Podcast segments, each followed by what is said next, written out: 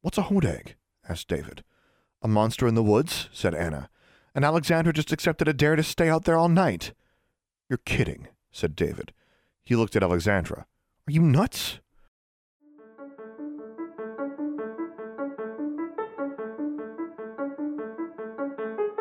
Hello, and welcome back to the Remedial Magic Podcast. I'm your host, Brady, and with me, as always, are my two co hosts, my brother Baylor and my good friend Delbert. And guys, this is it. This is the beginning of the end, including this episode. There's only 10 left in season one of the Remedial Magic Podcast. Can you believe it? Because I can. yeah. it uh, definitely has felt like a long time coming at this point to start wrapping things up, even though still feels like the plot is pretty undefined. Yeah, I was as we read through the chapter this week, and of course we've got to get into it more, but as we read through the chapter this week, I found myself thinking we are like seemingly no closer to a resolution now than we were 15 chapters ago. Like, I'm at a point where it feels like the story might be being stretched out a little bit too long.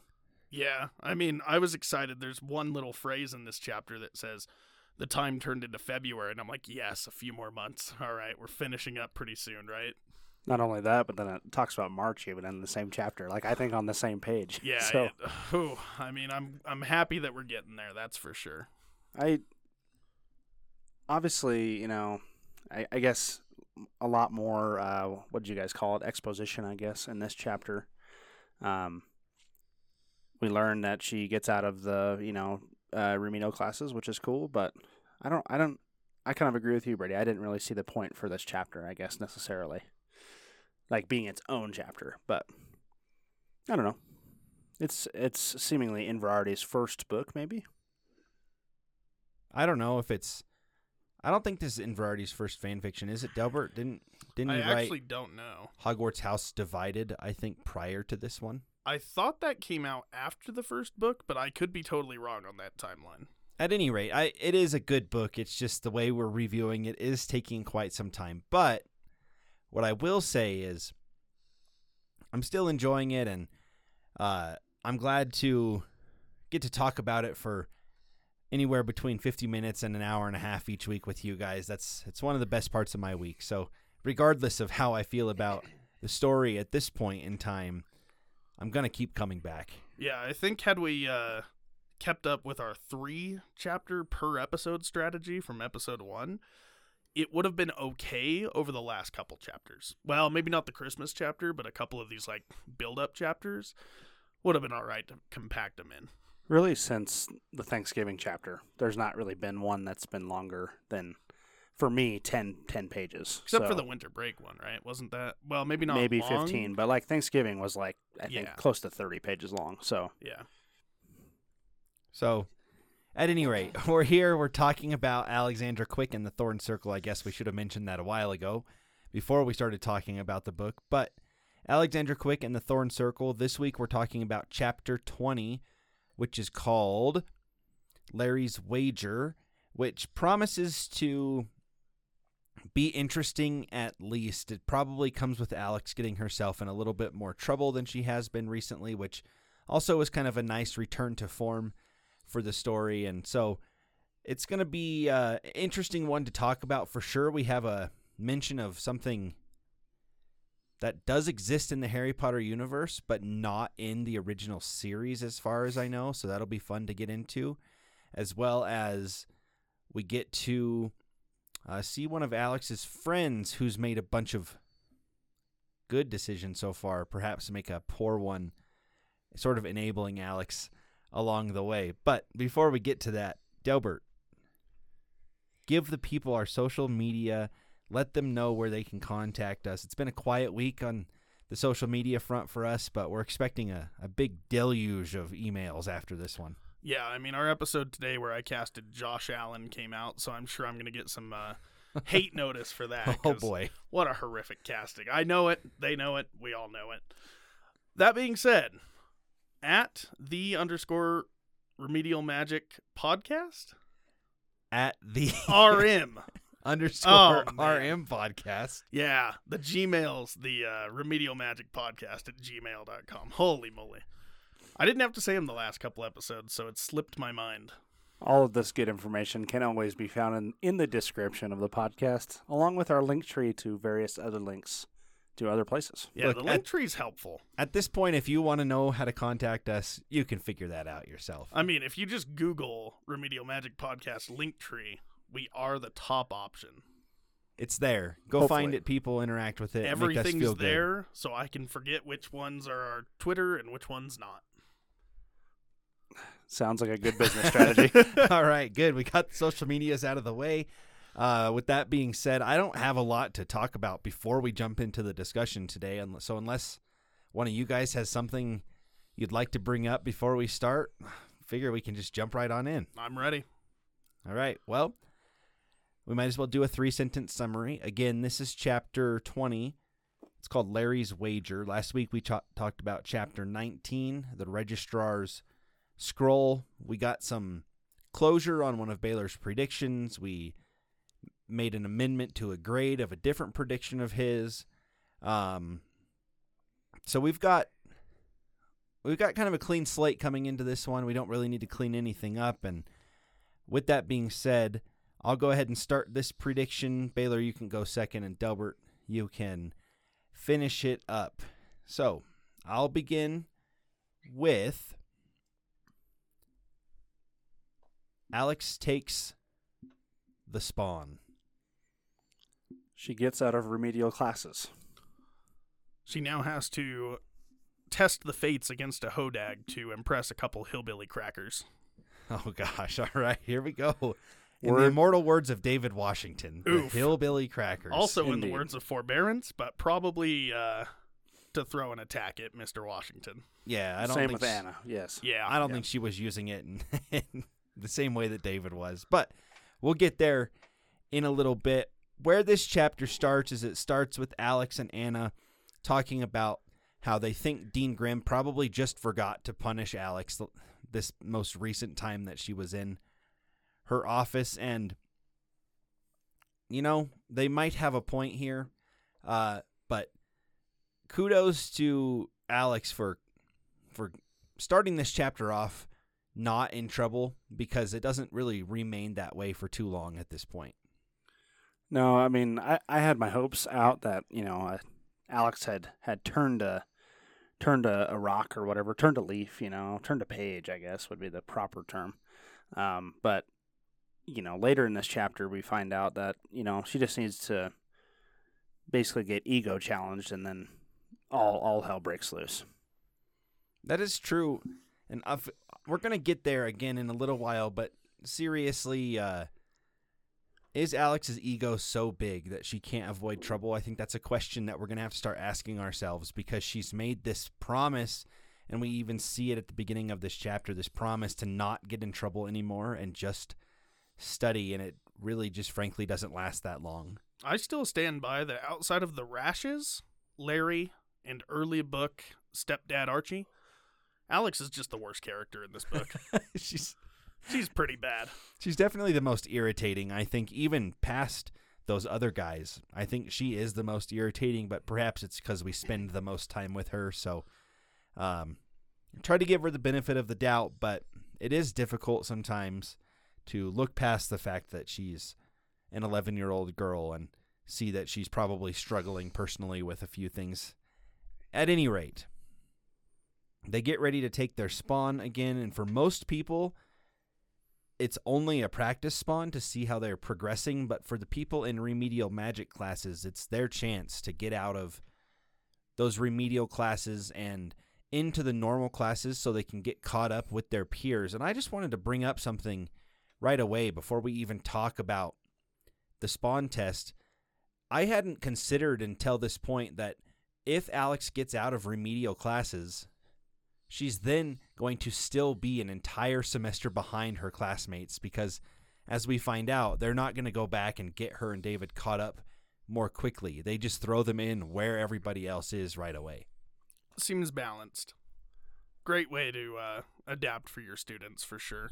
I get that the remedial classes are supposed to, you know, get them like catch them up, I guess. But how does it how does it catch them up when they come in to the new semester, like you said, a semester behind? That just doesn't make any sense to me. It's almost like it would be more effective for Charmbridge or any school that has this model of remedial class structure to instead of putting people in remedial classes, perhaps give them something to study from before classes begin. You know, like a little guide about what could be on the spawn and what you should be reading. Maybe even take them to the school a month early and put them through just like a basic here's what you need to know course prior to the other students getting there. I was just going to say, what if they had tested at the end of the previous year for all their incoming students and held a quick summer school for those that needed a little catch up? I mean that that seems like a Come good idea. But Dean I mean, Grimm, once again, incompetent. Get her out of office. we do see what uh, you know some preparation does do here because Alex does pass all of the the tests. She for all the does. She passes them all. She gets an average in every class except for practical magical exercise with uh, Miss Shirtliff, where she gets an excellent. And so she does get out of her remedial classes, which is great. Good for Alex, but here she is now a semester behind. And we know that since Alex is our main character, we're probably not going to see the effects of these of her struggling since she is behind. She's it's been made known that she's a very bright witch, especially for her age. But back to my original point, this can be solved by just putting in a little extra effort to accommodate your muggle born students, right? The people that lived at home. In fact, what are they what are they going to do when it gets to the end of the semester and a bunch of the muggle born students just fail all the content from their first from their the first half of their uh the first half of the school year that they didn't get to participate in. What what's the play then? Then the next year they start off in remedial classes for that section and end up a semester behind in year 2. I wonder if they just get held back, like, you know, traditional American school systems. I guess that could happen. I mean, She's just a sixth grader again next year. We don't see that ever in Hogwarts, though. there is some precedent for it. I mean, at, at one point Harry and Ron are talking about how they hope Crabbe and Goyle will fail their end of year exams so that way they get held back, but we don't see that happen because Harry and Ron almost literally never have to take their final year end of year exams. That's true. thanks to Lord Voldemort, who who cared enough about education to let them finish the school year, but not enough to let them take their tests. Yeah, actually, I kind of wonder how many of those uh, students were out and about after graduating, just causing terror with an incomplete education upon the Britain wizarding world. Probably, Magical engineers who never had their exams. It's insane. It is insane. Yeah, absolutely. At any rate, Alex and David both get out of their remedial magic classes. David, of course, does a little bit better than Alex in these. He uh, he gets a couple of excellence along with a bunch of averages, whereas Alex only gets one excellent. But they pass their spawns, they get out of their remedial magic classes, and that's kind of that as far as the education goes in this chapter. I just came to a startling conclusion. Not to go back 10 seconds. The Invisible Bridge was definitely built by a Hogwarts engineer from that class, which is why it failed. That's my theory. So were the clockwork golems then, or Yeah. the clockwork Autobots? I Yeah. guess as we call them on this show. Autobots and Gnomes, Decepticons. Golems, Autobots, Decepticons. I mean, I I just think you know, going back even further, if Oh no. if they treat each of their Muggle-born students the same, and Dean Grimm says, "Hey, by the way, you're taking this test, and here's a study guide a month before school starts," I feel like Alex probably wouldn't even even have been in remedial classes to begin with. So I this- just had another consideration. this show is coming full circle a little bit Yeah. right now because this we talked about this a lot in like this first or second episode. Maybe Alex was supposed to have been sent a study guide, but incompetent headmaster Dean Grimm forgot to bring it with her on her ice cream run and just said, "Oh, she'll be fine." Maybe incompetent headmaster Dean Grimm was one of the students from those Hogwarts classes that we've been talking about. Dean Grimm's a Slytherin. Oh, Confirmed. the Wait, twist. who's the girl that hangs? It's Pansy Parkinson in disguise. Dean Grimm is Pansy Parkinson. Yeah. wow. We're breaking new ground on this show today. We're, Not a long chapter. Gotta have some conspiracy. let's just stop talking about this chapter and instead start talking about our conspiracy theories about how Hogwarts influences Charmbridge. Yeah, of course.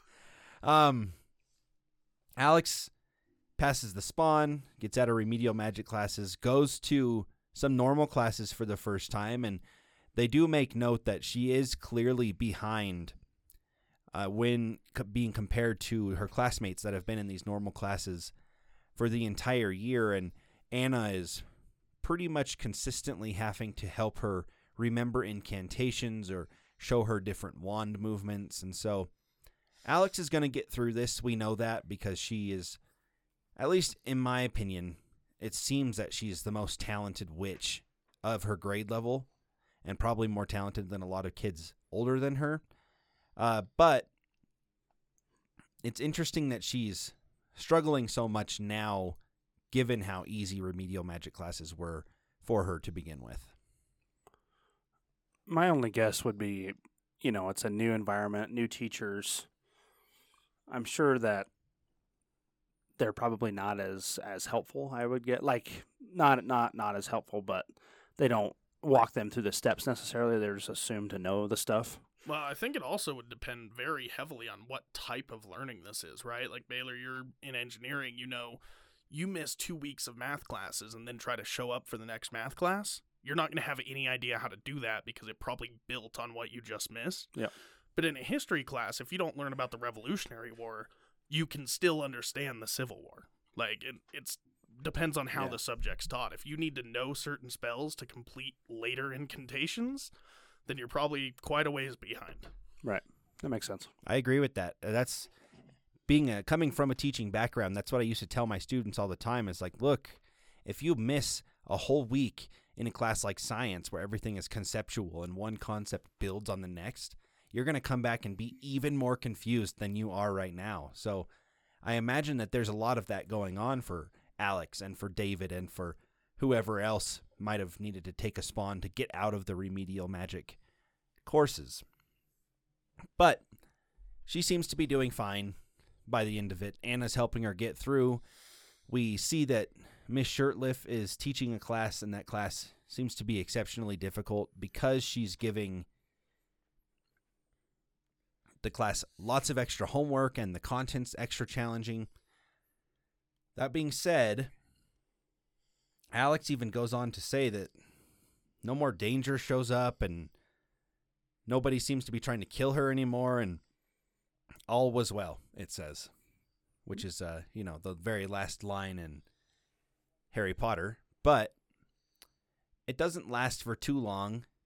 At least for us it doesn't last for too long because we get a big time skip right? They spawn and getting into normal classes happened at the beginning of the semester whereas halfway through this chapter all of a sudden it's nearly march so big time skip. We miss a lot of what I can only assume was pretty uneventful stuff going on at Charmbridge.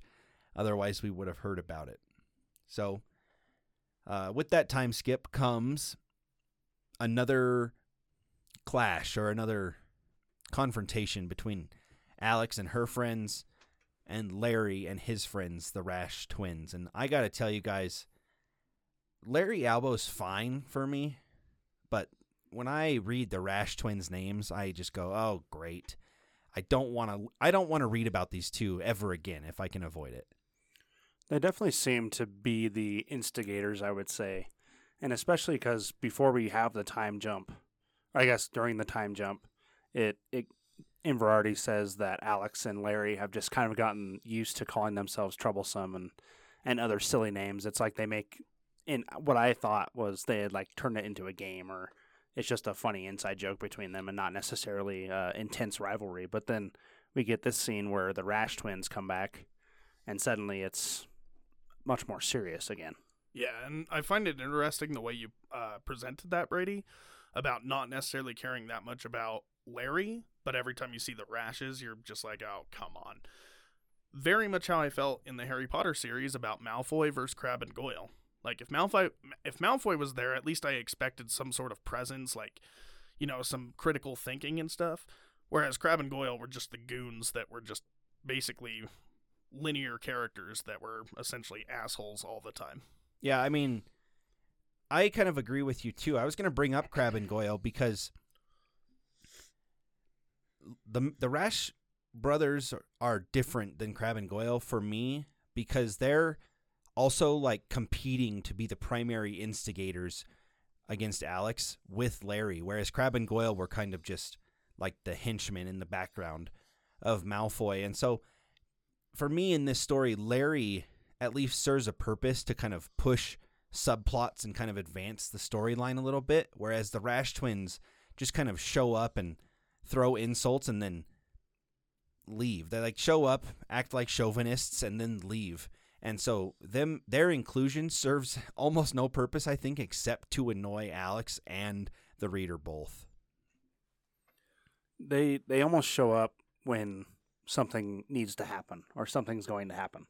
You know, like and not a good thing is going to happen either. So I they definitely I think are used for that reason by Inverarity. Yeah, I, they also serve as kind of the anti-hero or whatever to Constance and Forbearance, right? Because they come from the same place as Constance and Forbearance, but they're essentially everything Constance and Forbearance are trying not to be, right? It seems like Benjamin and Mordecai are are busy exacerbating these problems that Constance and Forbearance are having with people thinking that they're hillbillies and that they're kind of dumb and unintelligent.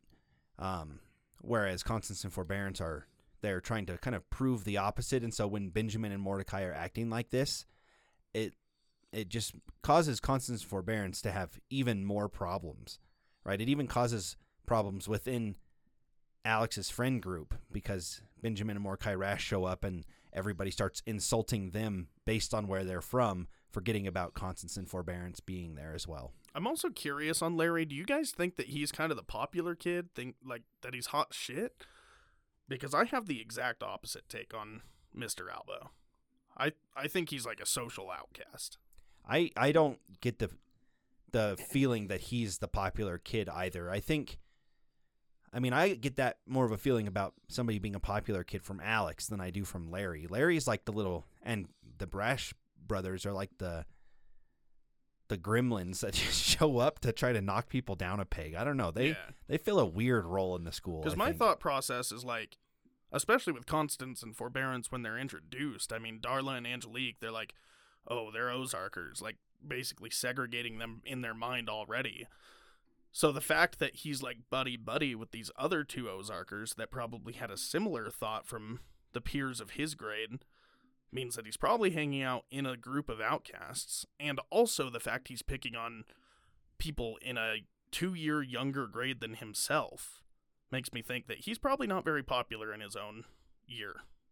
Yeah, I agree. I mean, again, we've talked about a lot of times how the structure of this story shares a lot of common elements with the structure of the first Harry Potter book. And so I think you're right, Delbert, when earlier you compare the Rash twins to Crabbe and Goyle, where it just feels like Larry is kind of the Draco Malfoy of this book, and those two are his little cronies that are kind of there in the background. And instead of being the muscle like Crabbe and Goyle were, they're just like extra ancillary insults that get thrown at Alex uh, and Constance and Forbearance. Yeah, and on top of that, one thing I wanted to point out is that's another relationship that didn't really make sense to me if not for the fact that Voldemort existed.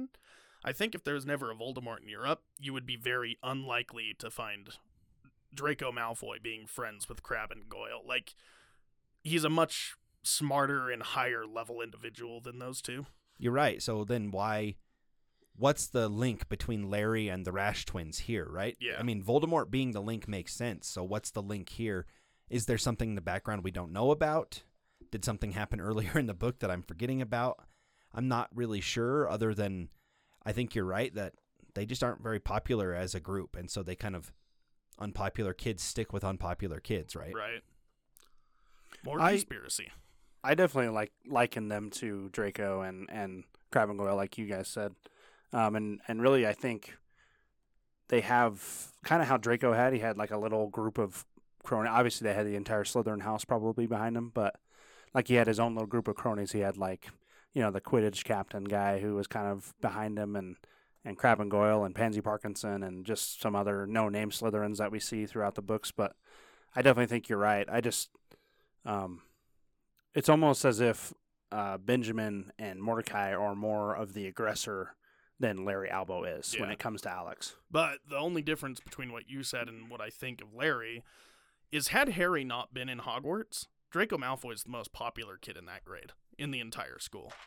Like, Well, upper grade students are bowing down to him because of his father's Right. power. Draco has status. That's another thing that I think makes Larry kind of a hard character to understand in this book is that it was established early on that Draco had status, and so there's a reason for him to be this this popular kid that goes around picking on people and getting away with it, right? With Larry, we also don't have any reason to know understand why he's able to do that in this story.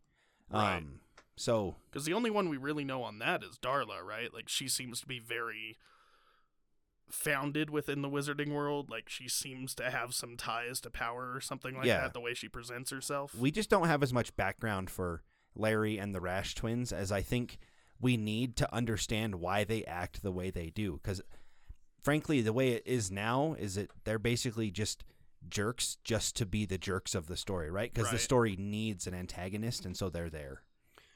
I remember earlier, I I remember saying that I thought Ozarkers were bass backwards, um, and I really think that I kind of can see this here because if if I'm correct, and correct me if I'm wrong, but Ozarker boys have have always been sent to schools, right? Basically, I don't know. Is it established in this book? I know that we've read this, but it's been a while. Is it established in this book that Ozarker boys go to magic schools and then Constance and Forbearance are different because they're the first girls, or were they just the first people from their holler? I can't to go? remember, but I thought that they were the first in their family. Yeah. Regardless, Yeah, which who right. knows if she has older brothers or not, or they have older brothers. But I'm I mean I'm not sure. But as far as we know, the only four Ozarkers in the school are the two set of twins. right? Right. I guess I guess to me it just seemed like Benjamin and Mordecai kind of have this carelessness about them, like they know that no matter what they do, they might get in trouble for it, but they're not going to get kicked out. Whereas Constance and Forbearance, because they are the first of their family or the first of their hall or whatever, um, that like they're they're always having to like watch what they're doing, you know, to not disappoint their family or Yeah. whoever sent them to Charmbridge. And so not to delve even deeper, but I wonder if they even care. Because, like, it seems like Constance and Forbearance, they had to, like, fight with their family to, like, be allowed to come. I wonder if Benjamin and Mordecai were, like, presented the option and their parents pushed for it and they didn't really want to go and now they're here. So, I don't know. if I'm remembering right, at the beginning of the book when they're in uh, Grundy's and this whole the first you know fight scene happens, um, ben Benjamin and Mordecai say something like, "You guys are are, you know, con- convoluted with the sorceresses now or something," and they're like, you know, you you guys aren't supposed to do that or something. Right. So I definitely think it's it's rare that I guess girls would go to a to an outside school, but What a deep dive back into Grundy's. Well, it's just been a while. interesting. It's just interesting. Larry and then the Rash twins are just like an interesting character because it feels like we don't have enough of an explanation for why they act the way they do. And we don't, of course, go on to get that in this chapter, but we might later on. One thing I thought was interesting, and I'm kind of jumping ahead, but um, I really, after Alex Storm like runs off to check what a hodag is in the library, we kind of see an interaction between uh, Anna and David, and Anna's like, "That's really weird. Either Larry knows there's a hodag in there, or he's up to something." And I just thought that was a really interesting take from someone who's been very reserved, you know, uh, up up until this point in the book, basically. Um, and so I definitely think obviously we don't get it this chapter, but either the next chapter or a coming chapter, we're going to see kind of uh, hopefully some clarity with why the Rashes and, and Larry are so invested in Alex, basically. Yeah. So, at any rate, the reason that we keep bringing up this creature called the Hodag is throughout this confrontation between Larry, the Rash twins, and then Alex and her friend group, uh, we end up with Larry essentially making a wager with Alex about this mystical creature called a Hodag. And the wager is basically Larry saying, "I bet you aren't brave enough to stay a night in the forest where this hodag lives."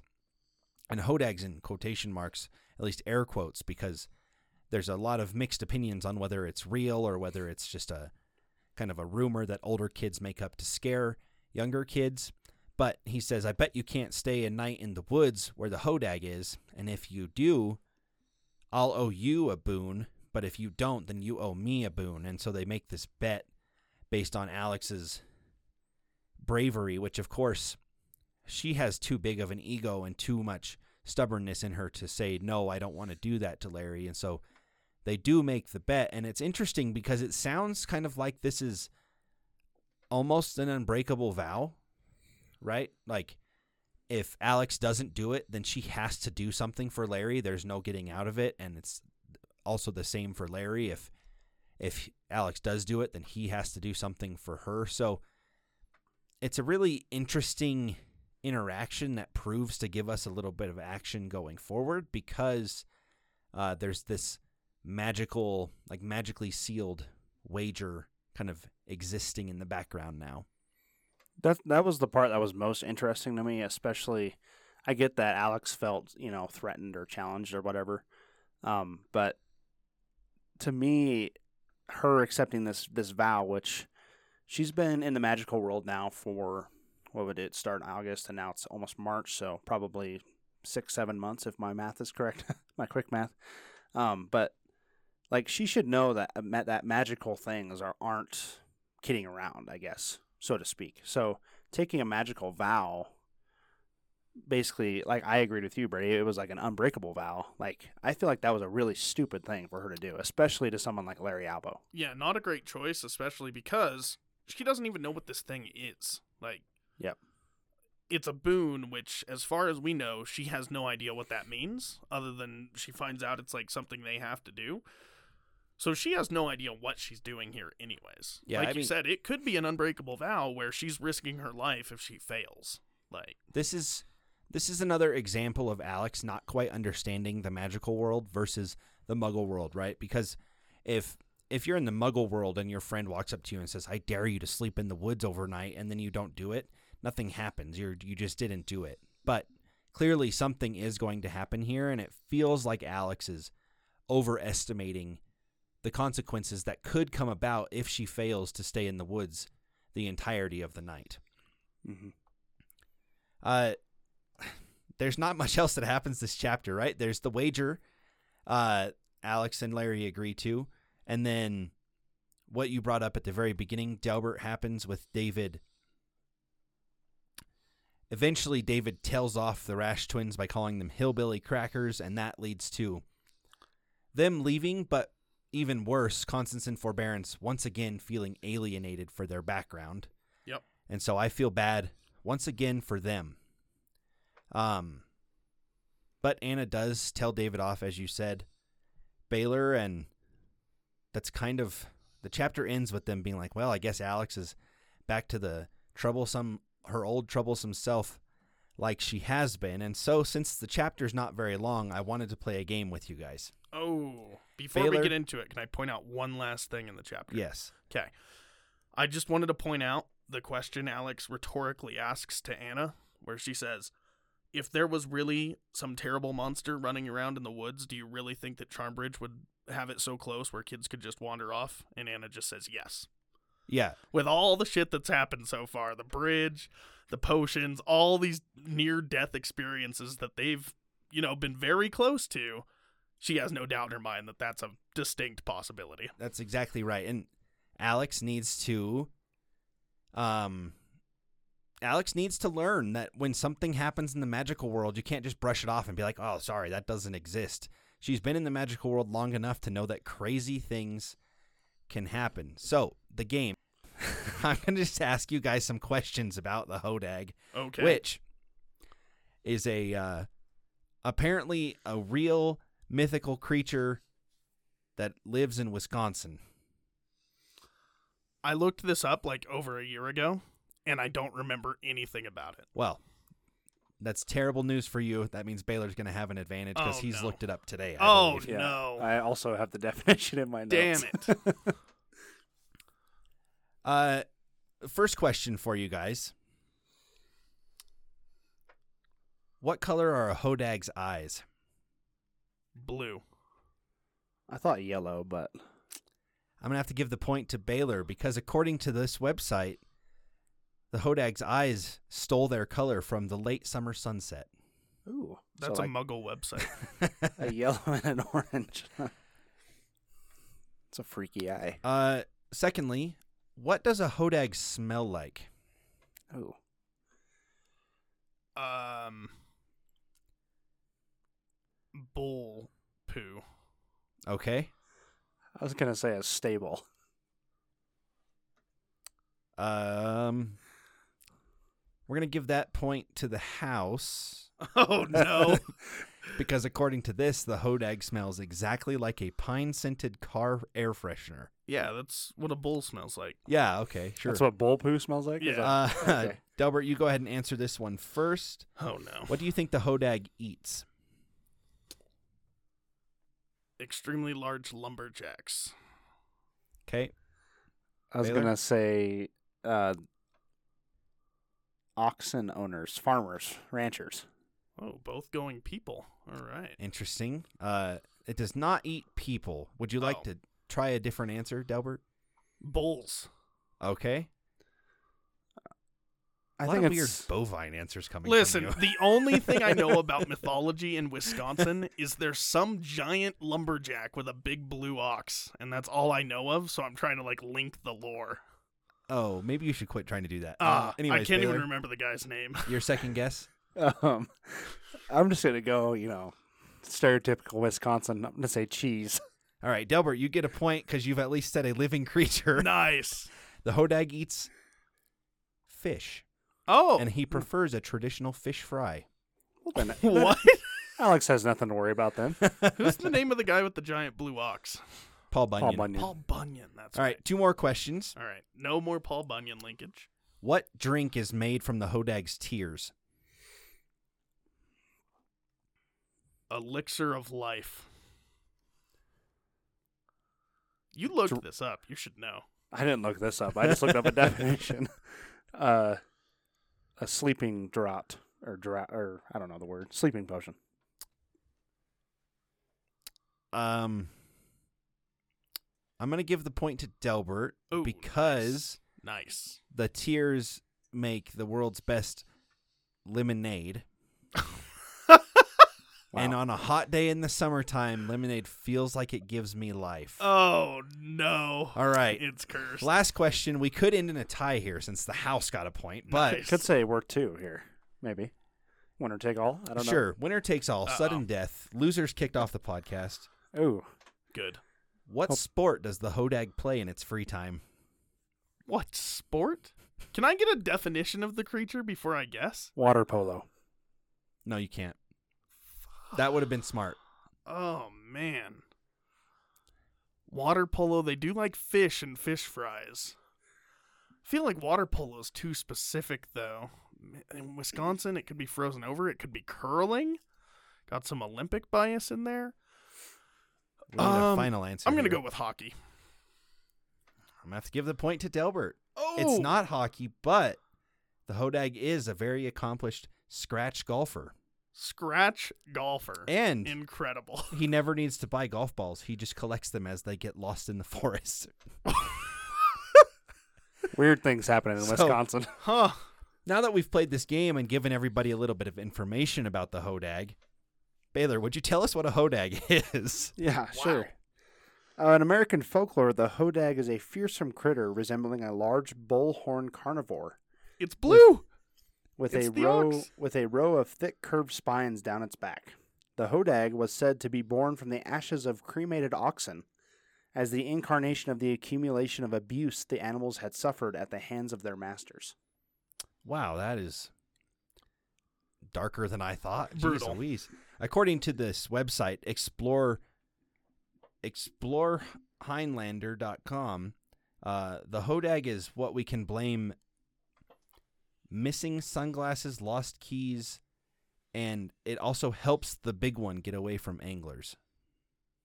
So, at any rate, that's what a hodag is. That's what's supposedly lurking in the forest outside of Charmbridge. Does that mean Charmbridge is in Wisconsin?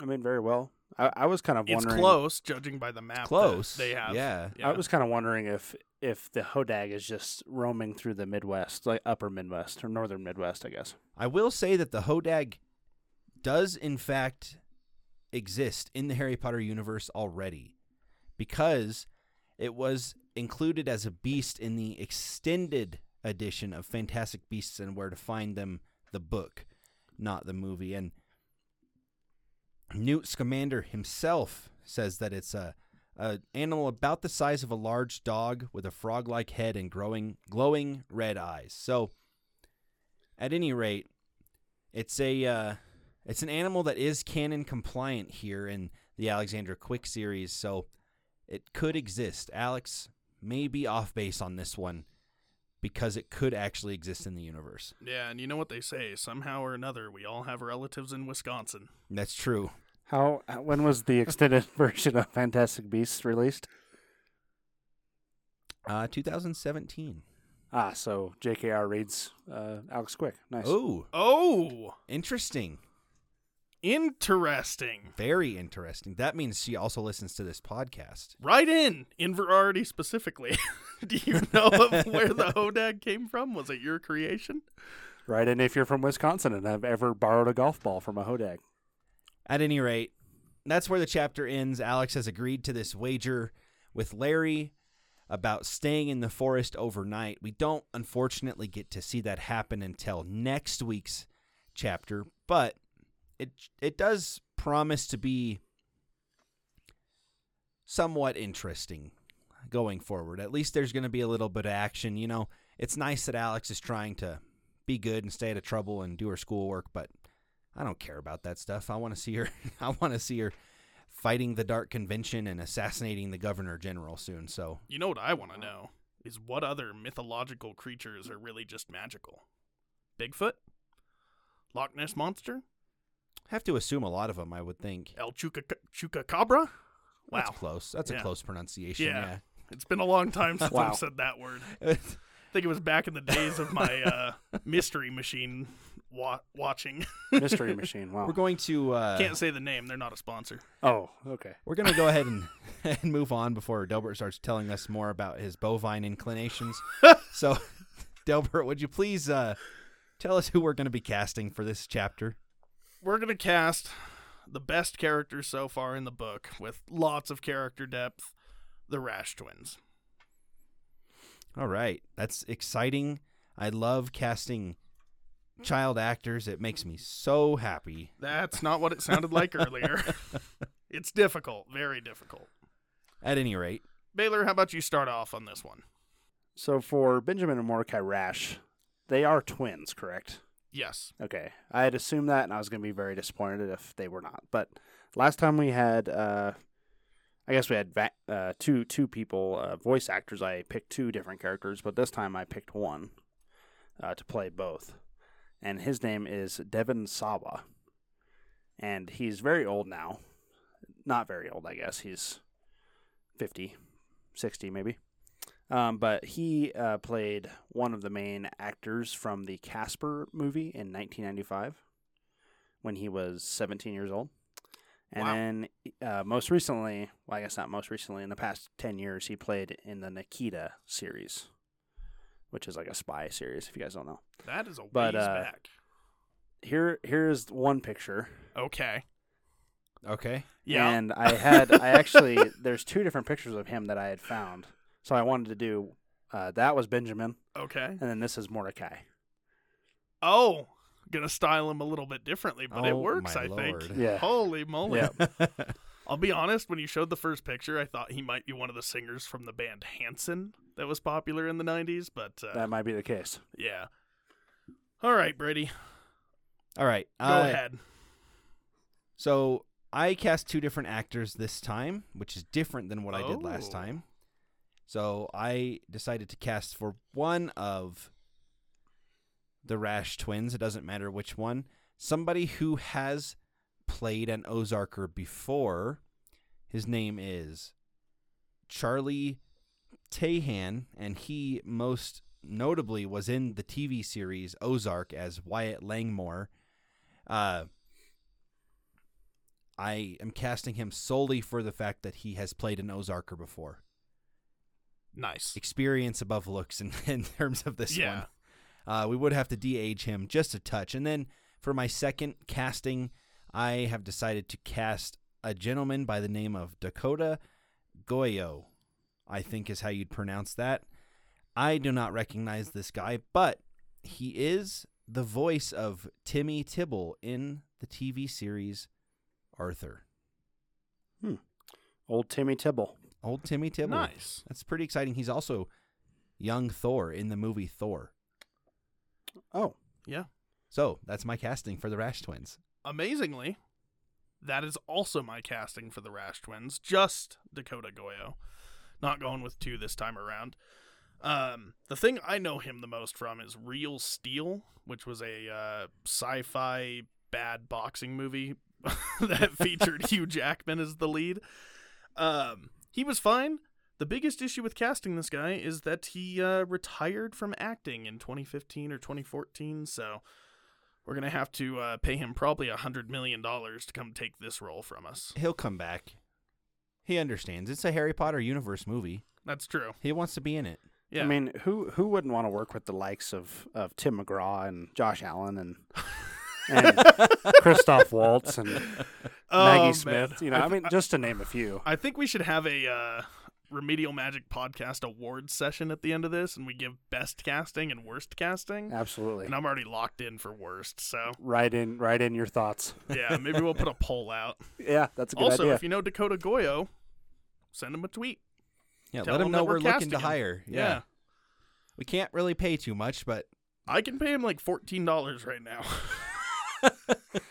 Alrighty, moving on. yeah, Baylor, let's move on and let's uh let's hear let's go ahead and remind us what your prediction from last week about this chapter was. and don't leave anything out.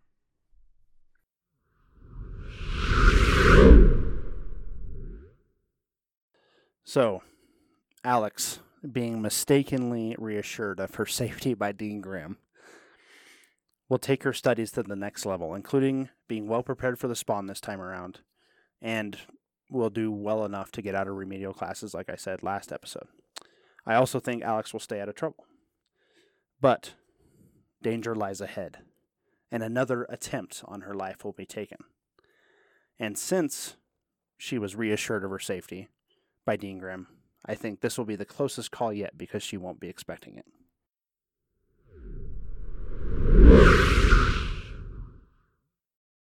All right, so we just heard Baylor's prediction from last week about chapter 20, Larry's wager. Uh, I got to say, it starts off pretty hot once again. Uh, Alex does, for the most part, stay out of trouble. She does, for the most part, show up prepared to her spawn, and she does, in fact, get out of remedial classes. So, as far as that goes, Pretty well done. pretty well done. Now, that being said, was there an attempt on her life this chapter? I would argue there's planning for it, right? There's If- potential for planning for it here with Larry sending her off into the forest like Yeah. he is. I mean, Anna seems to think it's a attempt, basically.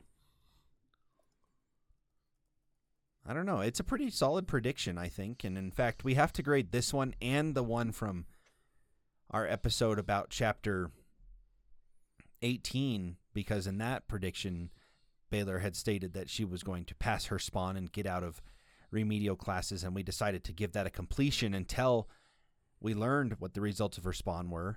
I would give that one top marks. We I would give get that, one top marks too. Yeah, Yeah. I would give that one an outstanding. Yeah, everything came true. So And then for this one, I don't think I'm willing to go outstanding for this most recent one because we don't f- actually see an attempt on her life in this Right. chapter. But because the first part's so good and because it seems like Larry's trying to put her in danger again, I'm willing to go excellent here. same.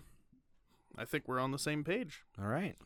That works for me. Uh, big news. I am have weaseled my way into the average category, so I'm Wow. passing. Excellent. It's Out amazing. of remedial magic. It's amazing what happens when you're given enough information to make adequate, thoughtful, like decisions. You know. You know, we discussed this last week, or I brought it up last week about how we've talked about how we're mirroring Alex's year with the podcast. Like we started in, you know, September ish, and now we're heading into the spring semester with her. Baylor's also mirroring her grades. Started out pretty horrible, and he's making a comeback here in the second half. That is true. I agree. I mean, it is, you know, like Brady said, it is helpful to kind of be in the meat of the book for Yeah. sure. Uh, End of book seven, we'll have to see whether Baylor gets the same career as Alex. indeed. uh, hopefully she's alive by then. true that. True that. Hopefully not in uh, the American version of Azkaban either. right. I guess with that being said, there's not really anything else to talk about. This was a shorter chapter. Uh, we did have a nice deep dive into Larry and Benjamin and Mordecai. Good character Uh, analysis there, I so, thought. Yeah, to Yeah. finish off this chapter, Baylor, why don't you go ahead and make a prediction about chapter 21, which we'll talk about next week's episode, called The Hodag. The Hodag. Spoilers. Spoilers, probably. There's probably a hodag. So I actually, even though I'm kind of doubting myself now after our discussion and learning it is actually a, a fantastic beast, um, but I thought even though the next chapter is called the Hodag, I don't think that there really is one, and they just are using it as a way to get Alex in the forest. I do think that the Hodag story is used by the older uh, students to scare the younger students, similar similarly to the stories about Dean Grimm. Um, but like I said, I don't think there will be one. Um, because of this, there will be something else waiting in the forest when Alex get there gets there that will uh, attack her or confront her in some other way. Um, I also think it would be a good time for whoever is trying to kill Alex to show themselves at this point, or at least a clue will be dropped about them. A reveal. Interesting. Ooh. That's a dangerous prediction. Yeah. It's very interesting. Yeah. Could earn top marks if it's accurate, though. It could. I I'm mean, that's also uh, very out there. I'm nervous though because I just I just got in passing and I feel like I I may be dipping down again Yeah. here soon. Um, shoot, I had a question. Oh yeah, you said that in your prediction. You said the hodag is something that the older students use to like scare the younger students, just like the stories about Dean Grimm. Mhm. Are you talking about when they tell them that they'll she'll turn them into animals and stuff like that? Not the animals, uh, the one where she does where she drops one kid off the invisible bridge every year. I see. Yeah. So two things that they talk about Dean Grimm doing Yes. that have both happened. True. Except for the maybe the invisible bridge. But I mean, maybe that was part of her plan, you know. I don't know. I just wanted to add a little spice. Maybe to every the like prediction six segment. years, she takes one kid to go get ice cream, and that's how she chooses who falls off the bridge. True. She's kind of a sicko. Yeah. She's really something. So Not the worst uh, principal headmaster that I've ever had in my life, though. So well, good. yeah, I'm, glad, I'm, middle I'm, school was not great. I'm happy for you. I know who you're talking about. yeah, oh yeah. yeah. With that, we're going to go ahead and end the episode there. As a quick reminder, we do appreciate reviews. If you want to leave them on iTunes or on Spotify or on any other podcasting service you listen to, uh, at last count, we have 21 total reviews between Spotify and Apple Podcasts and 21 five star reviews. So yeah. we're batting a thousand as far as that goes. If you're anyone other than my middle school principal, leave a review. Write in. If you are the middle school principal, leave one too. Redeem yourself a little bit. Yeah. Yeah. I, I just wanted to do a quick shout out. Uh, not to my middle school no, no, principal. not to the middle school principal. Um, uh, to the Discord. Uh, Oh, it's true. been it's been a little uh Quiet. quiet. Yeah. Um, so just, you know, we're hoping for some more conversation. We like talking about the Discord on the podcast, you know.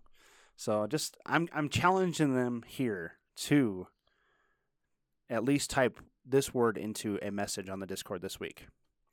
Flabbergasted. Wow.